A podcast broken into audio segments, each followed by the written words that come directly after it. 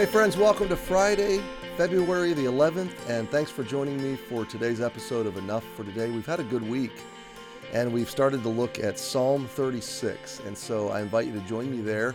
And as we are uh, getting ready to go into God's Word, I want to remind you, first of all, uh, congratulations for finishing another week. Um, I hope it's been a good week for you. Secondly, I want to encourage you to join us on Sunday at Emmanuel. We're going to have a wonderful day and um, and then uh, pray pray as we come through this season that lots of our church family will return. In fact, most have, um, and that God will continue every week. We're seeing people come to Christ, uh, prepare for baptism, uh, be discipled. It's just the story continues to unfold. Uh, our our growth track uh, classes there's four of them and right now there's over i think over 60 or 70 people in that growth track uh, class structure. That's our foundational discipleship. There's 18 or 20 in the starting point class, learning the gospel. Uh, so pray for those things. Pray that we'll just stay on mission as a church and that God will continue to use us in this time to magnify Jesus, uh, preach the gospel, and encourage others not only to know Him, but to share Him. And that's what we're here to do in this life, to make a difference. Hey, join me in Psalm 36.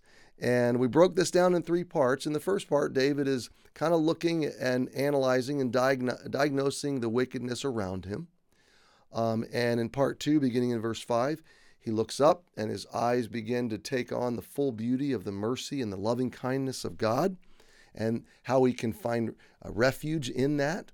And then the end uh, of this psalm lands with uh, David praying and asking God to preserve him, protect him, through the journey through a wicked world until uh, sin finds its death, till sin is brought to an ultimate uh, conclusion and till, till, till Jesus conquers it all. Well, look at verse 1.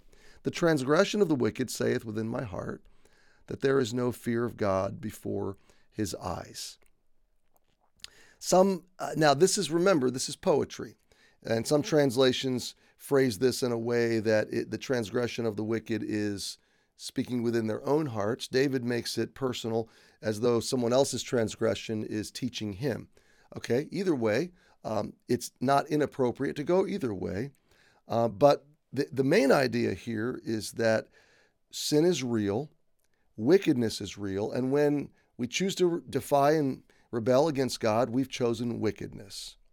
And that represents, in and of itself, an absence of the reverence and the fear of God.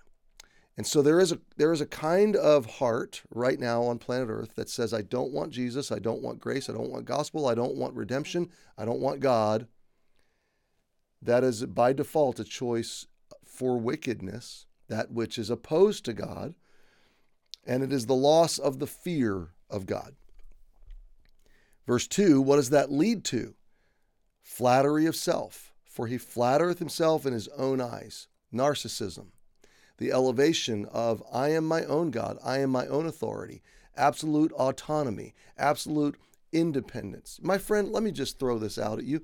We are not independent beings. We are dependent on our God, and frankly, we are interdependent on each other. And, and that's why narcissism, especially a grandiose kind of narcissism, and there may have been a, there may have been in David's mind an image of Saul here. This may have been written when Saul was coming undone, uh, and everybody was witnessing Saul's ego getting bigger and bigger, and his narcissistic behavior driving him really to self-destruction. Saul was his own worst enemy. God gave Saul every chance imaginable to worship him, to obey him, to lead well, uh, to stay humble and, and Saul just grabbed a hold of his name and his ego and his again he was a he was a classic narcissist and he flattered himself in his own eyes it's all about me. Until his iniquity be found to be hateful. He wrote it, it grew hatred within him. Anybody that did not go along with Saul was a hated enemy. I heard a statement last week from a friend who used to work for an extreme narcissistic, uh, domineering, um, type A, abusive, authoritarian individual like Saul was. And this person said that uh, the, the, there was there was um, a statement made that he did not. This individual had either servants or enemies, and there was no in between. And that's exactly how a narcissist thinks. That's exactly how a wicked heart thinks. You're either going to serve my agenda, serve my objectives, make me what I want to be, or you're my enemy. Um, and so David is profiling the exploitative, the um, userness, if I can say that, of, of, a, of a narcissistic profile or a wicked profile, flattering himself, but hating others, domineering others. Now, the reason I am taking my time through these first couple of verses, let's read verse 3. The words of his mouth are iniquity. Every word is uh, contrived in deceitfulness and it's weaving a political narrative or spin or lies or deception. In other words, pathological lying. Okay, that is pervasive in our American culture. It's pervasive across the world. We we lie before we even think about it because we're trying to meet our own objectives. Truth doesn't matter. We just want our own outcomes, and that's how Saul was thinking. He hath left off to be wise and to do good. Now, what a contrast David is is portraying here because he's chosen wisdom. He's chosen goodness and he wants to resist this own um, sin tendency in his own life, even as he sees it unfold in others. In, in, in other words, my friends, why is it um, beneficial to take time and consider the diagnostic of verses 1, 2, 3, verse 4? He devises mischief upon his bed, sets himself in a way that is not good. He abhorreth not evil. This whole profile that embraces evil, embraces lies, embraces um, pride and rebellion and defiance against God. Why is it important to study this diagnostic and to meditate on it for a while? Well, because we're all prone to it. We are all easily drawn into it. I have made it, I'll just give you for instance in my life. Um, and I want to grow. I want to diminish my pride, my ego. I want to grow in humility. I want to make sure that I don't become bigger in my own eyes. I want to uh, keep a right view of who God says I am. You see, humility is not self deprecation because God doesn't deprecate you. He does diagnose that you were a sinner, and if you've been redeemed, you are his redeemed child. You are growing in grace. Uh, he calls you righteous. But um, so humility does not denigrate itself, but it does not elevate itself. It has an appropriate, a truthful, a right view of self. David knew he was God's chosen king, and he wanted to rule with confidence in that call, but in humility that God was the ultimate king. And he wanted to have a heart towards God, after God, and pointing others to God uh, I, I think of this in my own life because I know so many pastors that are too big in their own sight. I've seen so many downfalls based in pride and arrogance. I've seen the strut of, uh, of a big egoed pastor.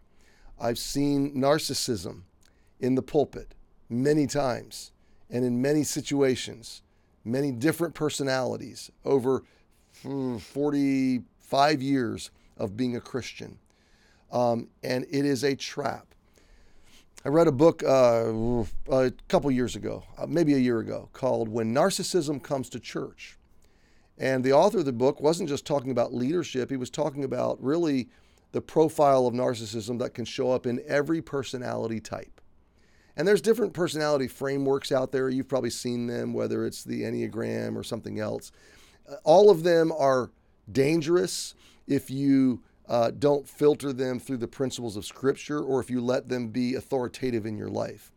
And all of them are, to some degree, in the most innocent version of them, helpful in diagnosing what are your natural personality, what's your natural personality shape.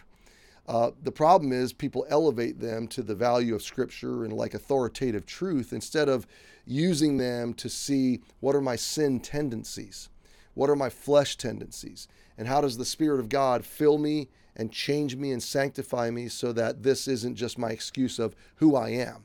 No, I can grow, I can I can become. And here's the deal. The, the author of When Narcissism Comes to Church profiled that narcissism is in all of us to some level or some degree. It doesn't always have to be grandiose narcissism, but every personality type has a, a flesh, a non spirit filled version or manifestation of a me centered view of things. And what David is diagnosing is that me centeredness is wicked.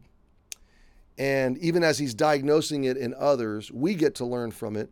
And be careful, my friend, that you don't try to diagnose it in others before you take a long, extended look in the mirror and you say, God, am I a narcissist? Am I me centric? Does, does my world revolve around me and is everybody else wrong and I am always right? It's a good diagnostic. It's a humbling diagnostic. It's a convicting diagnostic. You know, if you're always right, then you are your own God.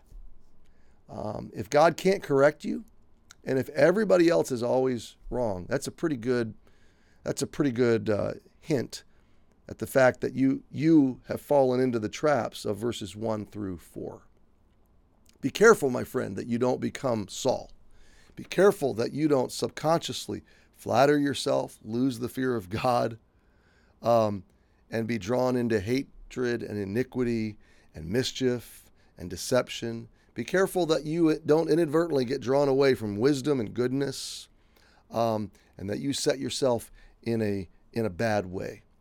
It can happen to any of us. Make sure it's not happening to you. Be careful about incriminating others without first taking a good look. God, is this me?